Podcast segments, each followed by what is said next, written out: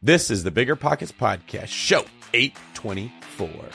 I still own those first two house hacks because I didn't know about the two year owner occupant tax benefit at that time. And I was learning the value add and I learned about the two year owner occ where you live in a house the last two of five years. And if you're single, you can take up 250,000 tax free. So after that, I started just finding the best deal I could find and live in it for the two years and add as much value as I could. And I started buying rentals um, as a little over $1.9 million of tax free income that I've got through all of my house hacks. What's going on, everyone? This is David Greene, your host of the Bigger Pockets Real Estate Podcast. And welcome to the sharpest real estate show in the West.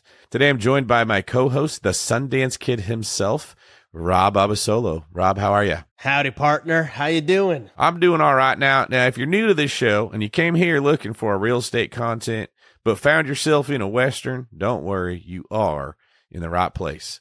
Every week, we bring you stories, how to's, and answers that you need to make smart real estate decisions now in the current market. And this week, we're having a little bit of fun with it. We've got Jason Lewis, the Lone Ranger of Real Estate. Rob, what's the most valuable thing from this episode that investors can take away from? Oh man, we're going to talk about things, the importance of networking, the importance of building relationships. There are so many lead sources in our life that we are not tapping that are perfectly capable of landing deals across our desk every single day. And these are people that we interact with every single day. We are going to talk about the power of garage sales. We get into some pretty good stuff here. Yes, we do. And a lot of creativity as well. This is a very cool guest who's taken an approach to real estate that's different than a lot of other people, but I think it's a good one. Before we get into it with Jason, today's quick tip is very simple. Ask yourself, am I running to something or running away from something? They can both be motivators. Positive reinforcement is when you want something. I want a Lamborghini. I want money. I want a vacation. And that's good. But negative reinforcement is even more powerful. That's the removal of adverse stimuli. So it's more powerful if you want to come in outside from the rain than if you just want ice cream for dessert. Jason talks about how in his life he was running away from pain that he experienced in childhood, and it's been a great motivator to keep him grounded, focused, and defensive minded while building his portfolio. I thought it was a wonderful perspective, and I'm happy for everyone to get to hear it soon. Remember when you had to pay to get a lead's phone number? It was like the dark ages until Deal Machine made skip tracing a thing of the past. Now, with your Deal Machine plan, you'll get unlimited access to phone numbers and contact information for no extra cost. That's right, get high quality, reliable information trusted by leading financial institutions, all fully compliant with the federal Do Not Call list. Explore over 150 data points, including age, gender, marital status, occupation, and a ton more. Trust me, this is the data you need for off market deals. With new filters, people flags, and color coded phone numbers, lead management just got a ton easier. Ready to step up your investing game? Sign up for a Deal Machine plan today and gain immediate access to this unlimited treasure trove of contact information and phone numbers. Just head to dealmachine.com slash BP. Transform your lead generation and deal making strategies with Deal Machine. Sign up today and start exploring the unlimited possibilities at dealmachine.com/bp. Passive income without the property headache? It's possible. There's a way to invest passively in real estate and get monthly income without any tenants, maintenance, or property management. The Wealthy have been doing this for years, and if you're an accredited or high net worth investor, you too can collect cash flow without the headaches that come from owning rentals. How? By investing in a private real estate fund with PPR Capital Management. PPR's co founder, Dave Van Horn, wrote the book on real estate note investing for BP. But he's not just investing in notes. Dave and his team also have an extensive background in commercial real estate. And with PPR Capital Management, they're strategically investing in both notes and commercial real estate nationwide. With over half a billion dollars in assets under management, PPR has provided individuals with a steady source of truly passive income since 2007 without ever missing a payment. Check them out at investwithppr.com. Again, if you're looking to get monthly passive income from an experienced team with a strong track record, go to investwithppr.com today. Whenever I used to travel, I would get that creeping feeling that I lock my back door. How do I know my property is going to be safe while I'm away? But not anymore, thanks to SimpliSafe Home Security. I'm about to go on a three week trip to Copenhagen, but am I tripping about my trip? Nope. With award winning security and peace of mind from SimpliSafe, I don't need to worry. SimpliSafe is a super amazing alarm system that I actually installed in my house myself personally in less than 30 minutes. And there's so much peace of mind knowing that there's something in place to protect my homes, my goods, and my John Mayer shrine. SimpliSafe systems have high tech sensors that detect break ins, fires, and floods, indoor and outdoor cameras to keep watch night and day, 24 7 professional monitoring at less than $1 a day. Plus, SimpliSafe professional monitoring agents can even help stop crime in real time by speaking to intruders through the wireless indoor camera. Hey, hey, bud, get out of here. It's like that, but it's a lot better, I imagine. And if you buy the system and you don't love it, you can get a full refund with SimpliSafe's 60-day money-back guarantee. SimpliSafe has given me and many of our listeners real peace of mind, and I want you to have it too. Right now, get 20% off of any new SimpliSafe system with Fast Protect monitoring at simplisafe.com/pockets. There's no safe like SimpliSafe. All right, it's high noon when we're about to get into this here duel, so let's get into it. Jason Lewis, welcome to the Bigger Pockets podcast. How are you today? Hey, thanks, guys. Excited to finally be on the the episode. It's been long with the journey of the bigger pockets since back in 2015. So it's kind of interesting and fun to have it now come full circle and actually be a be a guest on the podcast. Little background for listeners. Jason has a $25 million real estate portfolio, has been investing for 17 years and has done over 500 deals.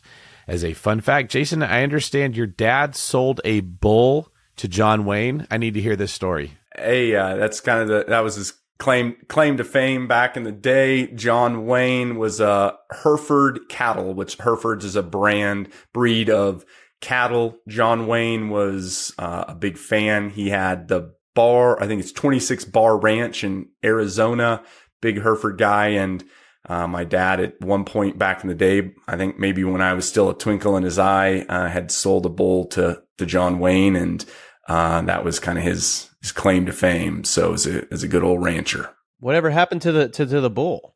Did we ever find out? Yeah. It's, I'm, I'm, I'm guessing that was maybe after it had its run of, of, uh, getting to control the, the ladies in the field, uh, he he probably became McDonald's. Sadly, yeah, yeah. I never thought about that. Can you eat? Do you eat bull, or is it always cow? Is it all beef the same? Yeah, it's uh, you know, it's interesting fact that like McDonald's buys a lot of their meat is uh, dairy cattle after they quit um, producing milk and they're past their longevity. That is where most of your post milk production goes to a Big Mac. Wow. Well, that is the fact of the day. So you literally milk it for all it's worth, and then it turns into McDonald's.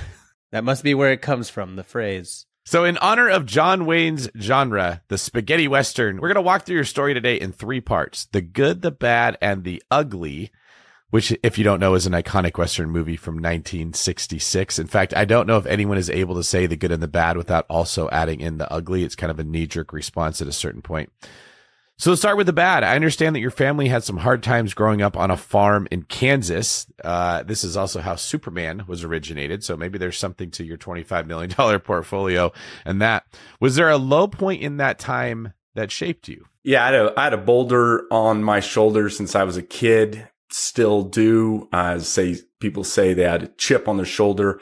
I grew up with a boulder with the fact that I thought I'd take over the family, you know, farm, ranch, third generation that my grandpa had started back in the day.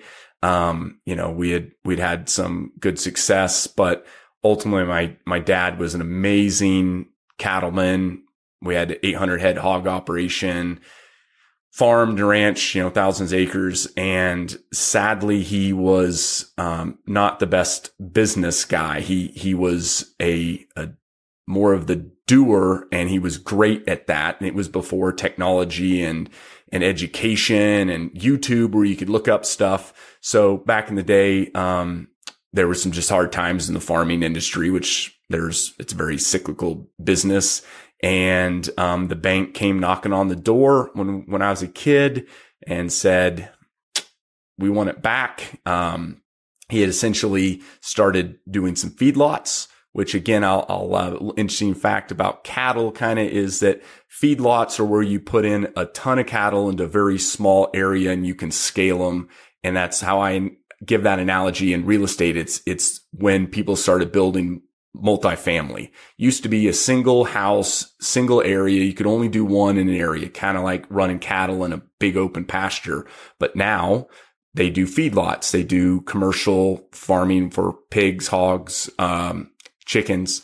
So anyway, he went into that and, and why my real estate career was shaped before I knew it was he went, he leveraged the farm to build that multifamily of the cattle industry and essentially a COVID type of event hit where it tanked cattle prices. And when you're fully leveraged, um, there isn't much you can do to escape that. So, um, that's essentially the bank came calling and, and, uh, we kind of moved to town as, and lost the farm, as they say. That's crazy. So you grew up thinking, you know, your whole life, your trajectory, you were effectively going to be like a, like a farmer. This was your trajectory.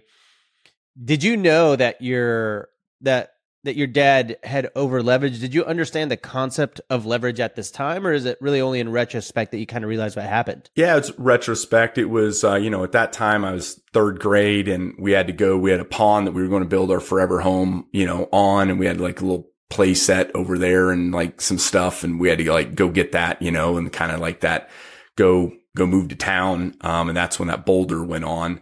Um, you know, at the time it was very, um, exotic, I guess you could say, or, or sexy, the, the farming. Cause I was a kid. I didn't have to actually do a lot of the hard work. I just, I was watching Dukes of Hazzard and cool John Wayne movies. And, and it was just something that I just thought I would do. And it was cool and fun. You know, you're looking up to your grandpa and you want to do what he did. Um, so when that kind of got taken away, um, but, luckily I, I got to see from being a farm kid, um, and even working on farms after and stuff. I just had that entrepreneurial farmer mindset because farmers are entrepreneurs and it's just it nowadays it's become like everything else corporate farming, but a little less entrepreneurial. But, um, historically they were first entrepreneurs. You know, you got land and you had to make a living off of it. There was, you, you make or break. You either feed your family and produce an income or you literally don't survive. Okay, so what were some of those lessons? Because obviously you went through a lot.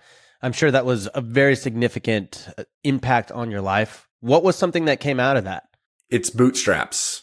Literally, what I tell people, it's bootstraps. At the end of the day, my style and how I go about my business, my personal life, my mindset um, is that every day you pull up your bootstraps and you probably literally and figuratively as a farm person, you, are going to deal with, you know, um, at some point throughout the day, throughout the week, you're going to deal with hard times. You're going to deal with stuff you don't want to deal with. Um, and as the saying goes, you pull up your bootstraps and just every day you go out there and do everything you can. And hopefully at the end of the day, when you're exhausted and you get back home and, you know, take those boots off, you've added a little value. And then hopefully kind of when you kick the bucket when you're older, you've, you made something better than when you started. So it's that mentality of just pulling them up, getting out there, getting in the thick of it, um, and just keep going. I mean, I'm sure that that also brings a lot of sacrifice too, right? The the concept of pulling yourself up by the bootstrap is sort of the mantra of every entrepreneur, but with that mindset and with that uh, that lifestyle, I'm sure a lot of sacrifice comes comes from that too. So, were there any sacrifices that you made, you know, having to live out this this lifestyle and mentality?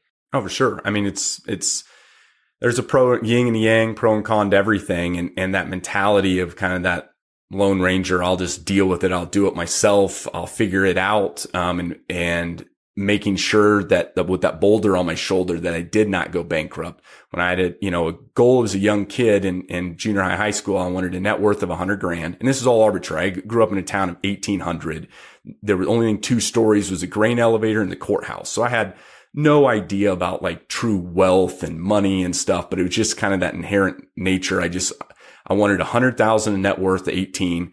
I wanted a million in net worth by 30 and I wanted to be financially retirable by 35 and financial retirable to me was not bankruptable because my parents had me at 35. So I thought that was like forever away. I thought 35 was like 100 years old when you're in junior high.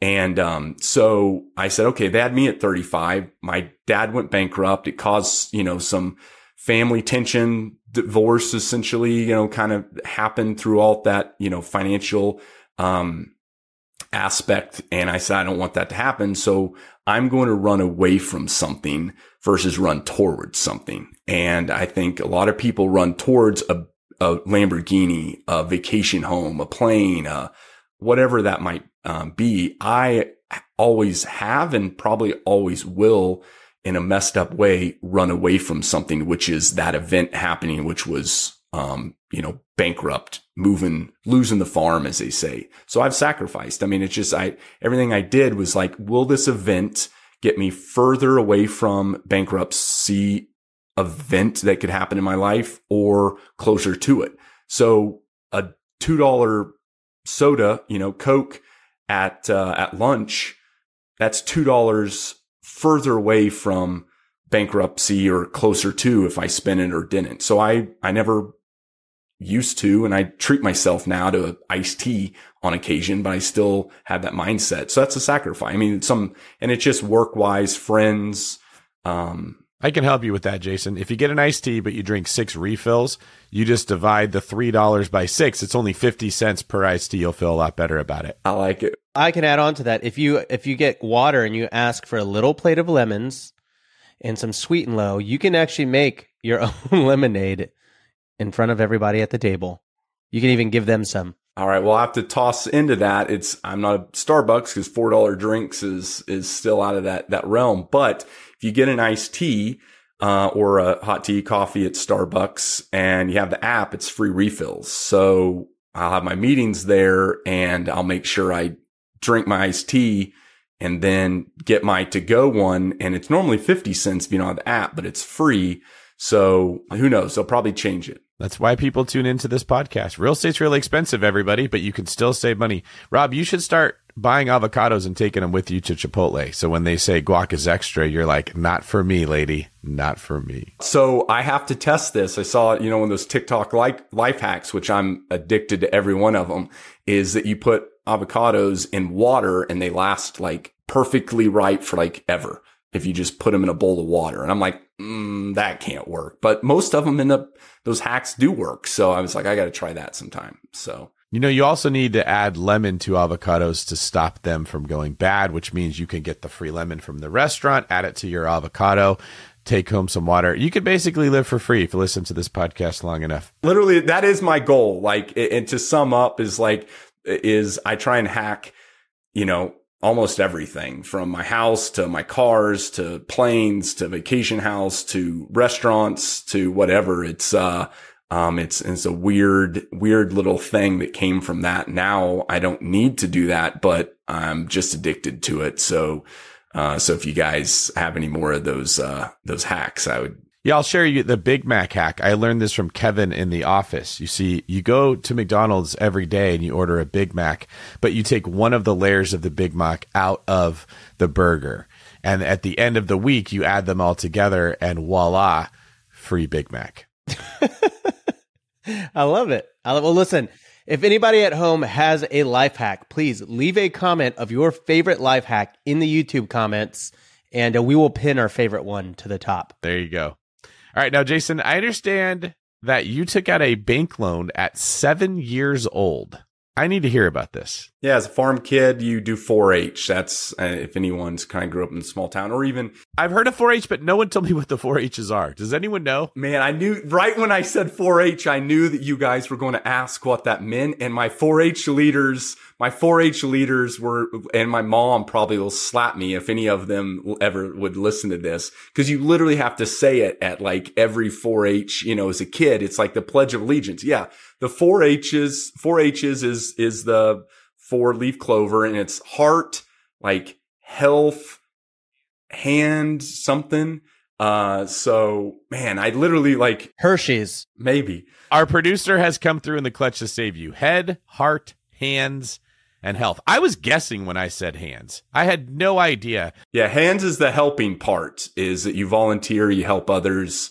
Um, I do remember that the like hands part because that's the, a lot of it is you know volunteering and helping and, and doing good. My mom was in 4-H. Shout out to my mom who never told me what the 4-H's stood for, but apparently that was like a pretty big thing, like Boy Scouts or uh, Rainbow Girls, I believe they were called. So you're in 4-H, and somehow this allows a bank to give a seven-year-old a loan. At seven, you can start showing animals uh, and anything. I mean, if you have photo or whatever at the county fair, um, you can start showing animals at seven. So I was counting literally the, the days up to when I'm my seventh birthday, just so I could start showing animals. So, um, I bought my four baby pigs. Um, and you don't, we raised hogs, but you know, these are show hogs. So you got to go to like show hog farm and I'm middle of Kansas, drove up there and took a trailer and I picked out my four hogs that were going to be the grand champion of the Harper County Fair.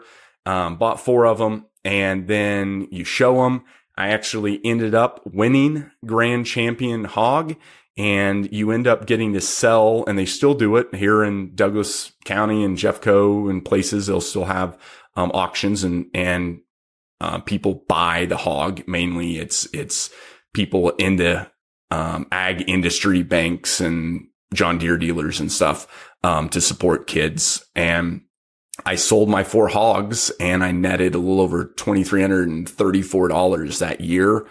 And, um, I went down to the bank after into August when the county fair was and I got my check and paid Jerry Turner back for the four hogs that I bought. And my mom, uh, made me put the, you know, $2,300 in profit into a bank account for my, um, college and I think I maybe was able to buy some like bubble gum and baseball cards or something like that. And then the rest went into college fund and, and kept, kept doing it every year and did it till I was 18. So the hog hacking. As, as hog hacking. Exactly. So you sold four hogs, four H's, if you will. Uh, when, when people buy, I've always wondered this, when people buy the hogs or the cattle or whatever, are they buying them to eat them or? That's a very good question. I got excited. I said, yeah, before we even started, because I was like, oh man, I'm, you know, actually someone who asks a, a, a redneck question like that is, I get excited. So, um, at least in ours is you essentially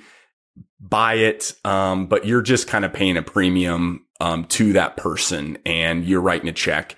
Um, you have the option, at least in Harper County, to then buy the hog um, if you want to have it processed and then a processor will come and pick up the hogs that people actually buy. But all of the other hogs are loaded up on a big semi and you get your check from the, um, the, pro- the meat processor, the packing plant that buys all the, all the animals. Rob is very concerned with the fate of every animal. You he needs the story. It's tough, man. I- will tell you, like, um, it's, it's real tough. Cause you get close to them, right? Oh, for sure. It's, and hogs, you know, not so much, but the cattle, you literally, you know, you walk them every day on a leash, like a, like a pet dog. And then. Does it have a name? Ah, some, I, I didn't ever allow. I started to, I kind of in my head, but I never, I never really called. Um, but, uh, but yeah, I had one four, four 4-H steer that, um, broke my, dad's um, hand and then ran my grandpa over. So it, it, was the one that I did not, we, he did not take it to the fair because he was never, would never break. Um, but he went to the, the local meat packing plant and, uh, it was, um, homemade meat after, but, um, that was the one that I was, that I was not sad to see. So I'm probably going to get a lot of hate messages after sharing that story, but Jason, so like you, you get this loan from the bank, obviously you pay it back, but you're seven years old. Are they billing you for this? Are you on auto draft, auto payment? Like, how did that work? Yeah, legally, you can't sign any legally binding contract till 18, um, you know, in the US. So you can't get a credit card. You can't get a bank, um, uh, account. So I, but you can co-sign. So I had my own bank account, Jerry Turner. I walked in. He had George Bush. If anyone kind of remembers old, you know, old school, like cowboy dress pants. They're like stretchy and shiny. He wore those. He looked like kind of like good old George Bush did back in the day. Um, and, uh, he set me down and gave me the whole speech, you know, of financial and being smart and farm kid and all that. So, um, my mom co-signed. So it was under my name, but she was legally binded that if I ended up losing those four hogs and, or they got eaten by coyotes or something, she would been on the hook. So legally. So you learned capitalism at a super young age. You learned the fear of we could lose everything at a young age. And then you learned there's a benefit to growing something. I mean, you literally raised animals from when they were small, which is sort of like buying a property and fixing it up over time and then selling it for more. And you got exposed to this cycle of capitalism where if you add value to things, you can make money. I understand that you made $243 in this. And in today's money, that's $5,777. Can you, can you explain that? A little over 2,400. 20, I think I look back, I remember, you know, asking what that was because I don't remember it seven. And then I was kind of looking back on bank stuff when I got to be junior high and it was 2,400 and I think $32. Okay, so you made twenty four hundred dollars selling the hogs, and in today's money, that's about fifty seven hundred dollars. Yeah, I, I put that in a calculator a while back, just curiosity when I was chatting with people, and they're like, "What you did? What at seven? And I was like, "Wonder what that buying power today would be like if what seven year old." I mean, imagine a seven year old making fifty eight hundred bucks. Yeah, that's a lot of money. And you're like, I bought some bubble gum and a baseball card. Like you could have bought a car. Yeah, literally. I mean, back then, yeah, you you. I bought my first truck at, at 13. I paid 55. So literally, it paid for my 1988 Chevy Stepside. So. Whenever I used to travel, I would get that creeping feeling that I locked my back door. How do I know my property is going to be safe while I'm away? But not anymore, thanks to SimpliSafe Home Security. I'm about to go on a three week trip to Copenhagen, but am I tripping about my trip? Nope. With award winning security and peace of mind from SimpliSafe, I don't need to worry. SimpliSafe is a super amazing alarm system that I actually installed in my house myself personally in less than 30 minutes. And there's so much peace of mind knowing that there's something in place to protect my homes, my goods, and my John Mayer shrine. SimpliSafe systems have high tech sensors that detect break ins, fires, and floods, indoor and outdoor cameras to keep watch night and day, 24 7 professional monitoring at less than $1 a day. Plus, SimpliSafe professional monitoring agents can even help stop crime in real time by speaking to intruders through the wireless indoor camera. Hey, hey, bud, get out of here. It's like that, but it's a lot better, I imagine. And if you buy the system and you don't love it, you can get a full refund with SimpliSafe's 60-day money-back guarantee. SimpliSafe has given me and many of our listeners real peace of mind, and I want you to have it too. Right now, get 20% off of any new SimpliSafe system with Fast Protect monitoring at simplisafe.com/pockets. There's no safe like SimpliSafe. Deciding how to invest your capital can be extremely challenging, especially when the market is constantly changing. That's why it's never been more important to partner with a company that has a great track record. The BAM Capital executive team has successfully navigated through the Great Recession, COVID 19, and the current interest rate environment while delivering maximized returns to their partners. BAM Capital is a trusted multifamily syndicator with over $1.3 billion in transactions, delivering a historical average of over 35% IRR with an average hold period of three and a half years. And BAM Capital has consistently paid preferred return distributions for over 50 consecutive months, has not lost limited partners capital, and has not called capital past the subscription amount. BAM Capital's disciplined investment strategy is targeting undermanaged institutional quality trophy assets throughout the U.S. heartland for accredited investors who are looking for generational wealth building or monthly income opportunities. Their offerings target cash flow stability, capital preservation, long term appreciation, and accelerated tax benefits. Join BAM Capital's over 1,200 investors across 44 states and get started today at bamcapital.com. Again, that's bamcapital.com. Top real estate investors love to talk about how they save so much on taxes. But how are they able to build rental property empires while skirting Uncle Sam? 1031 exchanges. 1031 exchanges allow you to defer capital gains taxes while you sell an investment property, exchanging your old property for a bigger, better one and avoiding the tax man while you do it. And that's where First American Exchange Company comes in. They're the leaders in 1031 exchanges. Whether you're a seasoned investor or just starting, First American Exchange can help you with simple rental property exchanges, complex commercial real estate investments, reverse exchanges, and more. Don't let your taxes eat into your profits. Visit First American Exchange Company at firstexchange.com or call them at 800 556 2520. That's firstexchange.com or 800 556 2520. Keep your money in your pocket and propel your portfolio further at firstexchange.com. First American Exchange Company does not provide tax or legal advice. Consult your financial, real estate, tax, or legal advisor about your circumstances. First American Exchange Company. Safe, smart, secure.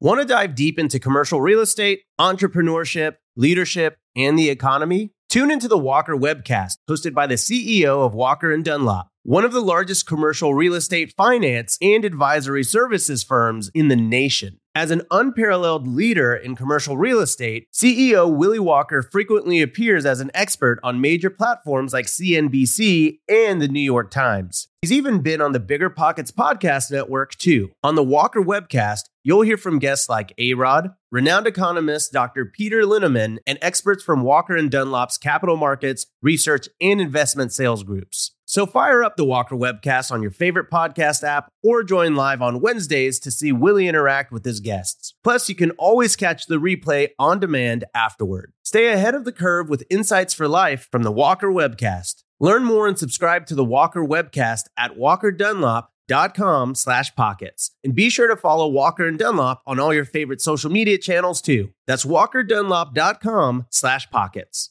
All right, now moving into the good of your story here, out of the bad. At some point, you found real estate investing, and over the last 17 years, you've worked with a ton of real estate strategies and asset types. Here's a quick and very impressive list for the listeners fix and flips, house hack, BRRRR, new build, high end luxury, mobile home parks, land, including hunting land and camping land, oil and gas leases, small commercial, short term rentals. You've also brokered residential and commercial deals yourself and have done pretty much everything short of big commercial. How the heck did you get into all these different asset classes? And again, it's real estate related show, so I don't want to want to kind of maybe get away from all the hogs and the farming in case people are uh, not into that or or that might not be a fan of them, vegans and such, which I fully understand and respect. But um, how that came about was um, I owned a auto motorcycle dealership. I started when I was in high school, and I was slinging motorcycles. I had a full license. I had a shop truck trailers, the whole whole nine yards um, in high school, and I was doing that in college.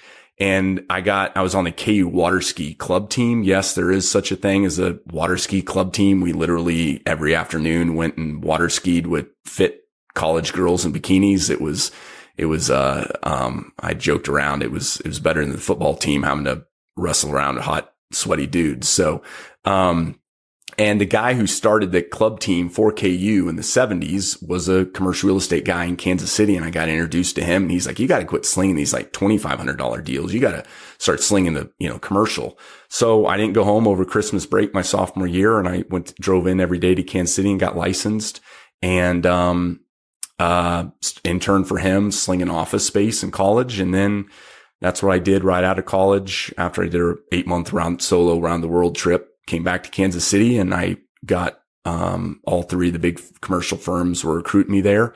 Went with CB Richard Ellis, world's largest commercial real estate firm, and said, I'm going to grind eight to five Monday to Friday, and I'm going to pay myself fifteen hundred bucks a month to live on. I'm going to house hack, and I'm going to put everything else into buying real estate to essentially replace the farm ground that my dad lost because I still had that boulder on my shoulders. So, and I needed a net worth of a million bucks um, by thirty. So and I had a short window to to do that. So, so in one word, how would you describe your overall strategy? Opportunistic, without a doubt. That's it. I mean, ever since I was seven years old, opportunistic is you you have a, a opportunity in front of you, and you you got to figure out a way to add value. So, opportunistic, value add. That's it. Yeah, and so like a lot of investors, I know you used house hacking as a strategy early on but that's not where it ended. So can you tell us about your first and most recent house hack? I've house hacked every house I've ever lived in. There was a short period when I moved to Denver. Um, I was strategically in Kansas City. I wanted to put my four years, had a certain goal to hit there. And then I was moving out and starting my own firm in, in, in Denver. So there's a short window where I, I wasn't living in one of my kind of house hacks, but even that situation, the rental deal was kind of a house hack. But every year since 06, I've house hacked and either bought a house, converted it from three bed to five bed and rented the rooms um, out 2006.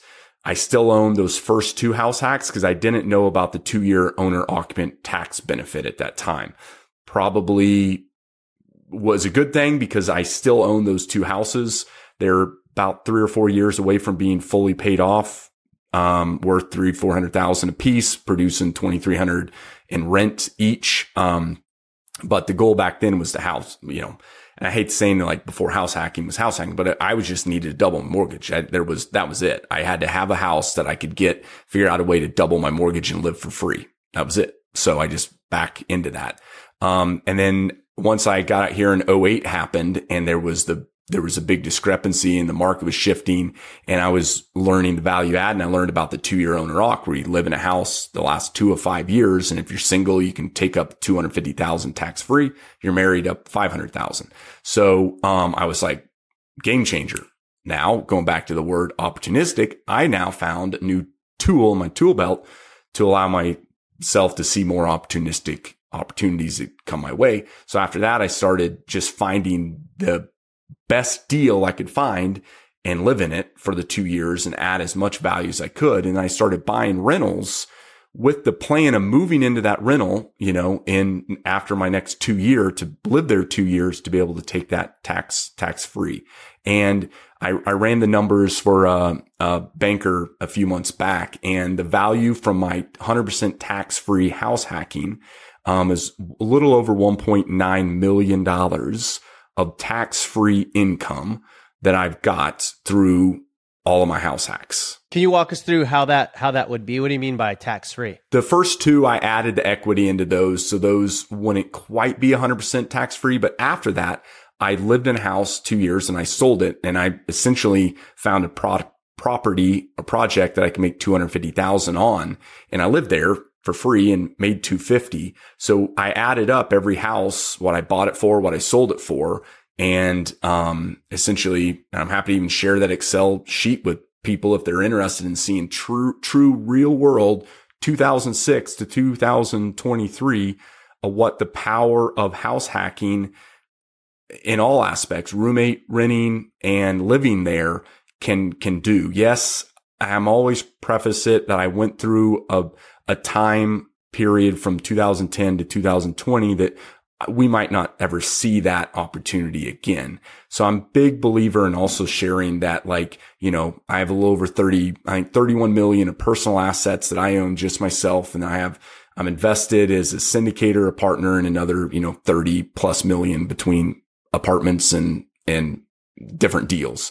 So, um, I could, it would have been really difficult for me to get to that number without a 2010 to 2020. I just, I'm, I know I'm sidetracking a little bit, but in, and I'm, it's just so many people come out and share, share their story. I have 30 million in real estate. My goal was $2 million of real estate by the time I was 35, 10 houses, um, that were worth 200, uh, a piece that I bought for mid hundreds added value. And I had 2 million. That would replicate what the, that return of what my farm we'd lost. So to have 30 million is beyond my wildest dreams.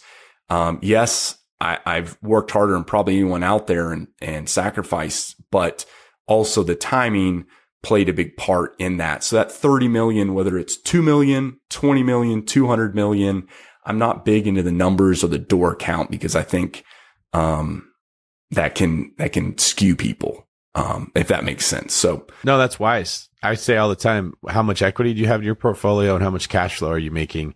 Those are the numbers that matter. Whether it's, I mean, wouldn't you, wouldn't each of you rather have one property that makes a whole bunch of money than 75 doors scattered amongst all these different areas that maybe make the same money, but it's 12 times as much work. It's, we often talk about the wrong metrics because it's the, it's the title that people will click on. Oh, I want to learn how they got to 47 doors. And then you dig in deeper and it's like, oh, these are bad properties in rough areas and you don't even own all of them. You partnered with a bunch of other people on it. You didn't scale to 47 doors. You just created this headline that makes everyone feel bad about what they did versus someone like what you're describing here, Jason. You went through all these different asset classes. You got experience in many different ways of making money with real estate. You figured out eventually where your strengths are. You sort of made this like a business, like a, a job in a sense uh, of making money through real estate, not just this passive income dream that people have that frequently doesn't work out very well. You mentioned that you're you're house hacking right now. What do you say to the people who think house hacking is beneath them? That's a beginner strategy, and they want to go on to to cooler and better things. You know, this is kind of a. Uh, if anyone knows me, this is so far from how like a real statement, but, um, let's go p- hop on my plane and, and fly over my recent house hack, you know, and, you know, and in, in, like kind of like a jer- jerky way of like just responses, like that house hacking has afforded me the, the life luxuries and the ability to give back and donate and, and travel the world and that quote financial freedom, um, that I never could have had, you know, otherwise. And it, and I will keep doing house hacking almost probably to the day I die because it is such an impactful thing on myself, now my wife, potential, you know, future family, whoever I donate all my wealth to or the building I put my name on, they will be impacted significantly because of house hacking and, um, and adding value. You know, I'm, I'm a big believer in the value add, you know, versus, but hacking is just a much simpler word, you know, a house hack, plane hack, hog hack, whatever it is. Um, and so you're, you're working on a on a house hack right now, or are you in a house hack? Tell us about that deal. Yeah, the the recent one I I the last one I did was a brand new build duplex that I built in the heart of Denver, right off Tennyson. Um, bought the dirt for five fifteen. Built a duplex luxury, you know, high end three story rooftop, downtown views in of that.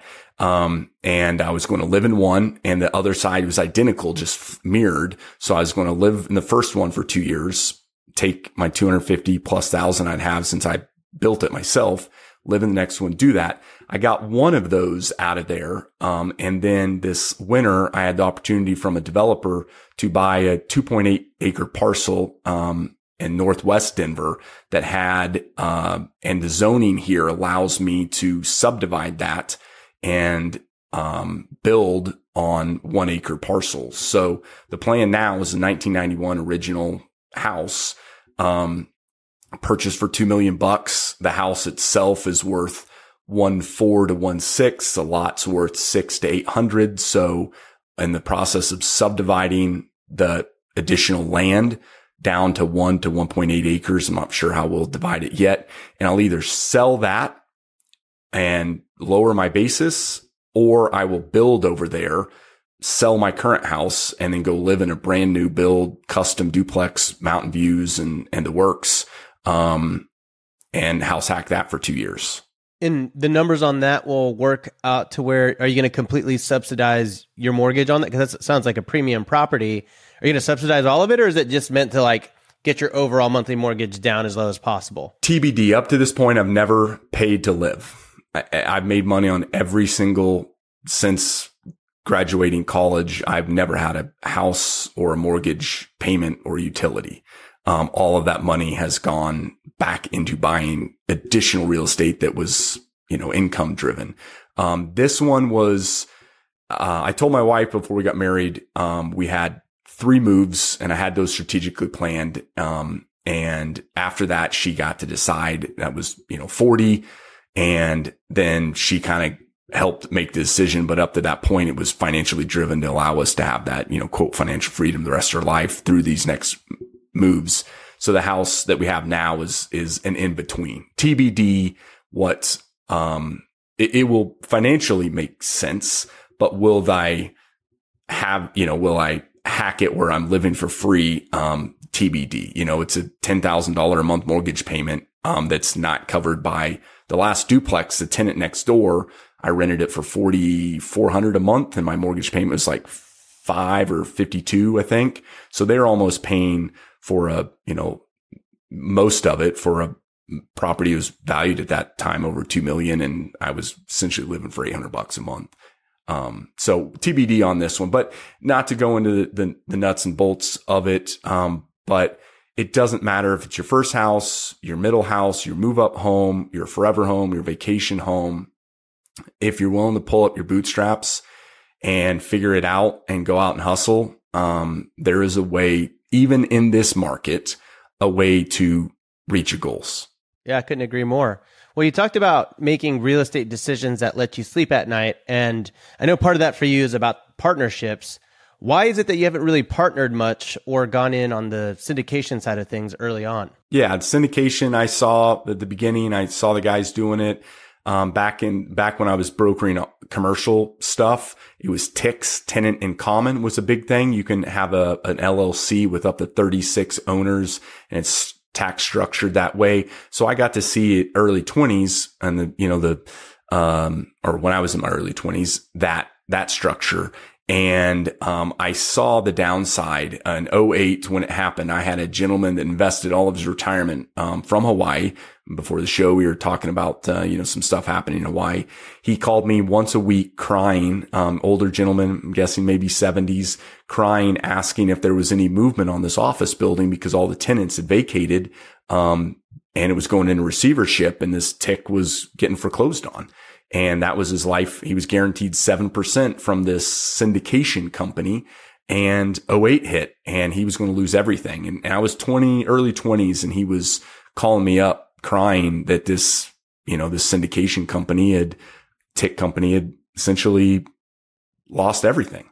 Um, and that, that as a farm kid, the, the 4-H, the heart, the hand, all that, my goal is to add value and help others. Um, it's not to get the fancy cars, the planes, all that.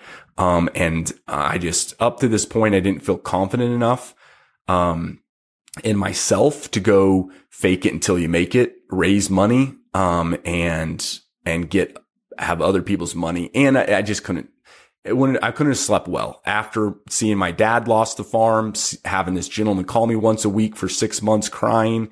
Um, I chose to do it on my own and I was stubborn. I just wanted to do it. I wanted to build a foundation that I could, no one could F with. So I just going to do it on my own. And now we're, you know, I'm raising capital for projects and doing partnerships and stuff. And essentially here on out, anything I do, I'll have a partner in. Um, uh, whether it's one of my, you know, additional real estate ventures, you know, property management company and, um, we, that we have now is, you know, amazing partner that's, that's amazing in it and runs the day to day. And same with my new builds with Miles, partner in that. Um, and on my farm, we have a Lupat Land Co. It's a hunting farm op- farming operation in southern Kansas. That's my best, one of my best friends growing up. It's partners with me in, in that. So now that I have the confidence I'm partnering, we'll see whether or not I go, you know, all in on the syndication and, and you know, the open door Grant Cardone type model. What are your thoughts on the rise in popularity with how many people that did not have your level of experience were starting funds, starting syndications, raising money from people, going out and buying real estate while the market was climbing, climbing, climbing. And now interest rates have increased very quickly and quite a bit over a short period of time. And we're starting to see some of those things getting exposed as bad deals. People are losing money. There's more capital calls. Do you think that's just a part of the process that you're going to have this happen? Or do you think as someone listening to a podcast like this who hears about all these groups making money that they should have a little bit of skepticism? I tread lightly because that's one reason I've been torn on social media. You know, I, I, I was helped do, you know, BiggerPockets first office lease with Josh Dorkin back in 2015. So I, I saw the podcast. I saw the success, you know, he's happening. I got to know him, you know, on one on one basis and I couldn't because of my background. I have struggled really hard with the all the groups raising money, the fake it until you make it. That's their pitch. When you sign up for one of the courses, say invest a thousand bucks and you have now you're an investor in a thousand doors. And I, I had anger and kind of bitterness towards all of that and that mentality and, and the rise of the success. Um, and that's not what people want to hear. You know, they don't want to, they, they want to hear the, the success and all the positivity and how you can make your Bentley and your plane. They don't want to hear about it. A, a guy crying because he lost everything. He doesn't want to hear about the lawsuits um, Bush Development. I office with him. My first development or my first project here in Denver and Cherry Creek, 2012. Um, and again, this, you know, going a little dark, but he's no longer with us. He, you know, this guy had tens of hundreds of millions he had sold anyway. He went big and 2008 hit and he couldn't recover in 2012.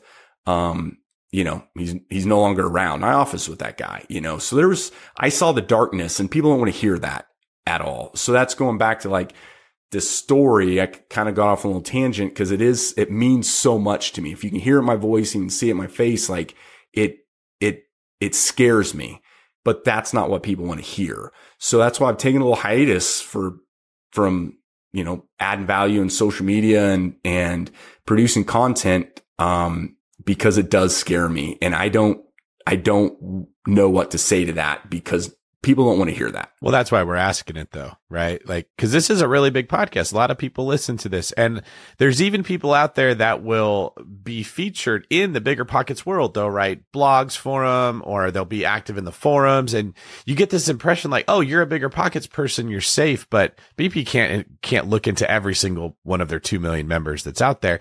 And it's very, very easy to just be like, oh, this is what I'm doing. And they, they make the videos and they show themselves in the fancy car and they portray the image. But I think your avatar is much, much closer to what I see successful investors actually look like. They're usually not the Grant Cardone flashy, look at my plane, look at my car. They're not what you see on Instagram making an edited reel to raise money for something. They're boring. They're analytical. They look at what could go wrong. They're often driven just like you are, Jason, and just like I am by, I don't want to go back to being poor.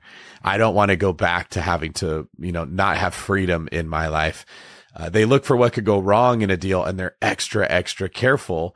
And it's, and that doesn't sell on Instagram, like you said. Nobody's on TikTok following the boring person at all. And they don't want to, they, even in conversations, they don't want to hear that about that gentleman, you know, crying to me. They, they want to hear that if you do what I do, you can get your, your, your Lambo.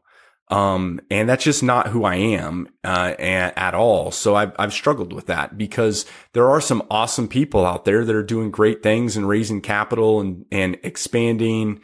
Um, and it's, it's great. And that's where I, I want to stay positive, And that's why I kind of like stayed behind the, the scenes and, um, and just kind of watch this BiggerPockets versus doing the first, you know, helping with first office lease. I could have jumped in and, Hey, promote this. I want to do this. And I just put my head down and that's kind of what's, what's kind of unique about this kind of surreal. Now it's, you know, this eight years later from negotiating, you know, May of, of, uh, 2015 and, and here I am and I'm kind of back in that. So, um, I'm rambling a little bit, guys, because I hope, I hope you sense that like, just it means something. It's an awkward conversation because you don't want to throw everybody under the bus, but at the same time, it is true. When I think of all the multimillionaires I know in real estate, they're not people that want attention on themselves. They're really boring.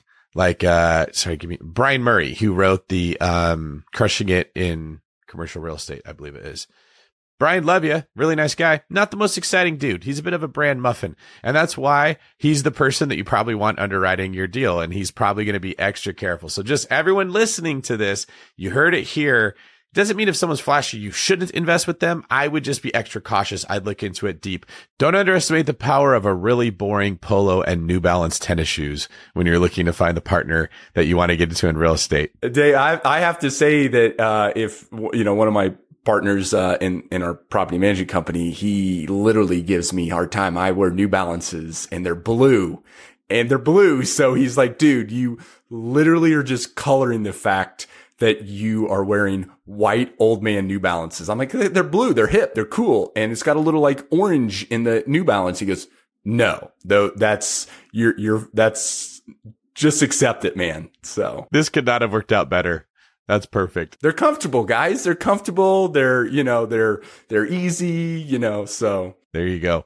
Now, Jason, I understand you keep your properties relatively under leverage. You're at about 56% leverage. What's your philosophy behind that? I don't want to lose the farm, man. You know, um, the fact that I even said in, in front of people that, you know, I bought a $2 million home and I have a $9,850 month mortgage payment. It's, it, it's against everything the farmer mentality is. You, you don't, you drive a, the more rough the truck is, the more probably wealthier the farmer is because, you know, that's just, they don't care. And my leverage is just making sure that I don't lose it. So like hearing the number that I have a $2 million house and a 10,000 makes me anxious. It makes me sweat. I know I can it, it will ultimately make me money, but the fact that, you know, that's just not where I'm, I come from. So I knew the guys during the 2010 to 2020 era were 100, 120% leverage. They were borrowing for the house. They were borrowing for the down payment and they were borrowing for the fix up and they were scaling, um, you know, and I bought my first house, 3852, next to a guy that was doing that. Bought it out of foreclosure, borrowed 100% of everything. Plus he had overhead for his staff. So he was over 100% leveraged. He is financially very wealthy at this point, but I just wasn't willing to take that risk and lose it all because of the bootstrap. I just wanted to get a little better than I was the next day and 80, 90, 100%, you know, scares me. But I, again, I, am not saying that's wrong. And that's where I, I want to, you know, I'm not saying to not invest in syndication. I'm not to trust people to not leverage a hundred. If, if in this market, you, there's a right opportunity, go for it. It was just my background and I knew who I was and how real estate would affect me negatively. Essentially, if that went wrong, it would affect me more negatively than if it went well that it would affect me positively. The risk reward ratio didn't make sense to go big. Now, in the beginning of your career, it may make more sense to be a little riskier because you got less to lose, right? And you can kind of make up for mistakes with just grit, hustle, pouring yourself into it. But once you've got a, a bigger empire, so to speak, if you take your eye off the ball and it's super, super leverage and you're looking over here and that thing starts to topple and there's no way you can get out from under it, that's a very different scenario than when this is the only thing you're doing. And that's, what happened to my dad. You know, he, if he could have, would have kept doing single family homes, keeping cattle, running them on our pasture, staying lean, you know, but he, he went big and it, it bit him and he had, he had, you know, a, he had a lot to lose. So, um, and, but again, Grant Cardone went all in and here he is today, you know, so it's, it's, you choose who you want to be and what at the end of the day, um, what will make you happy and things like that, you know. So, yeah, I mean, we've already covered a lot of this, but I do want to move on to the ugly or the ugly truth, if you will. Your no BS advice for investors. So, really quickly, can you run us through three things investors listening to should do that no one else is going to tell them? Yeah. So, the first is good old Craigslist, white pages, sending letters, the bare bone basics. Some unique ones that I get some leads on is I talk to cleaners and I go to open checkout um, garage sales and literally stop by garage sales and and because if I see all their stuff out there selling and they're there, you literally get to talk to the person that's selling everything. Yeah, trying to clean house, right? Literally clean house. And that's what they say when you make a bunch of money. Man, I cleaned house on that deal. So Rob, like literally, like they're cleaning house. And if you add value and help their life by saying, I'll buy the house, you know, as is, if I'm a broker, I want to help broker it. Um, then, then you can get that deal. And a lot of times stuff like that. And then, uh, you know, asking cleaners that are cleaning, Hey, do you have any insight? I bought deals from them. I, I've talked to every UPS, FedEx, um, delivery driver I meet. I'll give them my information. I'll tell them I'll give them a bonus if they ever come across inside as someone wanting to sell or move because they're literally delivering packages to these people daily. So got some deals through that. So, um, again, all this is not scalable. With the cleaners, is it like, are you telling them, hey, if you have any clients that have talked about cleaning in your presence, let me know and I'll hit them up kind of thing? Yeah, it's cl- literally cleaners are, they're coming, the houses are, um, they're dirty. They know what's happening. They have health situation. Most people will try and get, um, lawyers and probate and all of that because they hear when family shifts and health is happening. But a lot of times cleaners, um, are being sent in because it needs a family member is older that needs cleaned or they're moving or they're selling. It's just insight. Literally. It's just, they are literally in the house. That's my whole goal is just finding value add uh, information, opportunistic information, and a cleaner literally is in that person's house, just as a FedEx driver is, as the UPS coming to the front door. They're meeting those people. And uh, what is your last tip for our listeners at home? Man, stress test before you do anything. I know a lot of people say go all in and stuff, but at least what works for me is I'll stress test a little bit. You know, I'll go and door knock or I'll call or I'll deal with some tenant issues or I'll, I'll help go renovate a friend's house or something to like see, okay, am I actually going to, eh, do I enjoy fix and flipping? Do I enjoy picking out, uh, colors and, and, and stuff like before you go buy a fix and flip, just find someone that, a friend that needs some renovation and help them. Figure if you find a passion for that. But so many people buy a fix and flip and they'll realize, oh my God, this is, I hate this. This is terrible. This house is disgusting and I don't like this. I, I want to be a broker. I want a flashiness. So then they'll switch to brokering. So stress test before you jump in. And there's always a way to stress test almost everything. That's awesome. I mean, I'd give, I'd second that advice to anyone who wants to get into real estate investing. It's so common that people don't want to do anything unless they get paid, but just get in there and figure out if you like it. Quit worrying about getting paid per hour. Try to figure out if this is something you're good at, you enjoy. You're going to make a lot more money in the future because you took that path. So if you think you might want to be in property management, ask a friend who's managing their own properties if you can help with what they're doing. Find another person and say, let me manage the cleaners for you and see if that's a thing you enjoy doing or if you absolutely hate it. There's lots of jobs in the real estate space that people could get into that are better than the job they have now. They don't have to just try to live off the cash flow. And I'm frequently encouraging people to jump in and see if they like something. So I think that's a really good advice. I also like your idea of playing defensively. I, I, re- I, refer to this as building a financial fortress. It's not always about scaling and getting bigger and bragging at the next meetup you go to because of how many doors you have.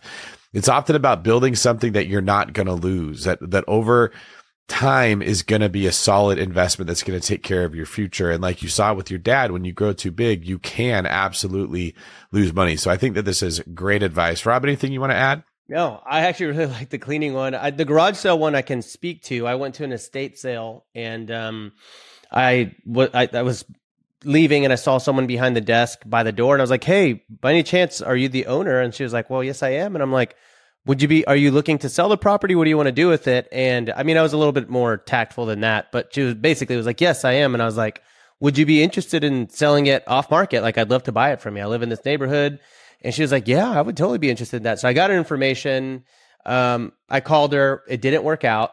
It's all good though. It just gave me the idea though that when you can meet someone face to face in the moment when they are trying to offload a property, it can actually make closing that deal a lot easier. That was just one scenario for me, but I knew from that moment if I went to 100 garage sales, the likelihood of me meeting all those owners and closing a sale or a deal or two from that probably pretty high. 100% if you went to a garage sale, estate sale, I'm a big fan of the garage sale and finding the older because they estate sale, they're already in action. They're probably already got a broker. They're already selling the house. It's already sold and they're needing to liquidate everything and within two weeks. So I'm a big fan of the garage sale. But if you did that hundred, you would get something. You send a hundred letters, you'll get a response. Like the basics. I'm a huge fan. Yeah. It's a numbers game. You just have to be willing to to do it. Bootstrap. Very beginning, we talked about it. Bootstraps. Pull them up. Boom. Full, full circle. All right. Well, thank you, Jason. This has been really good information, and thank you for sharing your story from uh, 4-H stud to real estate investing connoisseur who's got all kinds of different assets and all kinds of different places. Where can people find out more about you if they want to follow up? Yeah, kind of. I'm going into the, the, my journey at this point, and I'm wanting to help people and get get the message out there and just add value. So I've kind of doubled down, and and everything I have is Journey with JLew, um, J L E W. So Journey with JLew on any social media, LinkedIn, Facebook, you know, whatever. And you won't see a ton of activity uh, here in the past, um, but hopefully we'll get that going. And also have the Creative Real Estate podcast um, was um, one we've done there in the past that we're getting going again. Nice.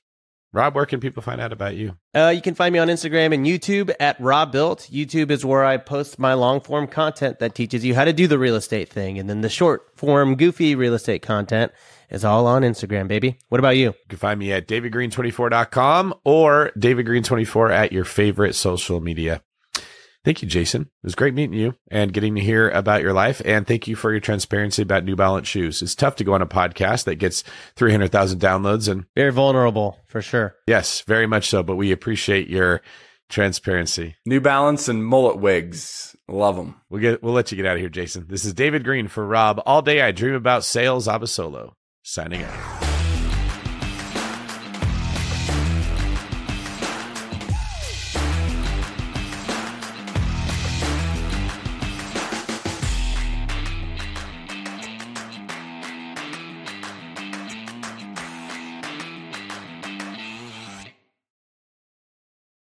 The market is changing, and finding your way can be tricky. Rates shift, headlines whirl, but your goal hasn't changed. You want financial freedom. And the best investors know it's not about timing the market, it's about time in the market. If you're ready to get into the real estate investing game or take your game to the next level, finding an investor friendly agent is your next step. With BiggerPockets Agent Finder, you can find the right agent in minutes. Just head to biggerpockets.com slash deals and enter a few details about what and where you want to buy, and bam! Instantly match with an investor friendly agent who fits the bill. These local market experts can help you navigate the neighborhoods, analyze the numbers, and take action with confidence once and for all. This free resource is only available at biggerpockets.com slash deals. Get an agent, get the deal, and get closer to financial freedom at biggerpockets.com slash deals. That's biggerpockets.com slash deals to find your investor friendly agent today.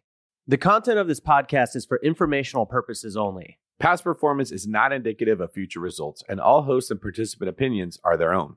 Investment in any asset, real estate included, involves risk. Use your best judgment and consult with qualified advisors before investing. Only risk capital you can afford to lose. BiggerPockets LLC disclaims all liability for direct, indirect, consequential, or other damages arising from reliance upon information presented in this podcast.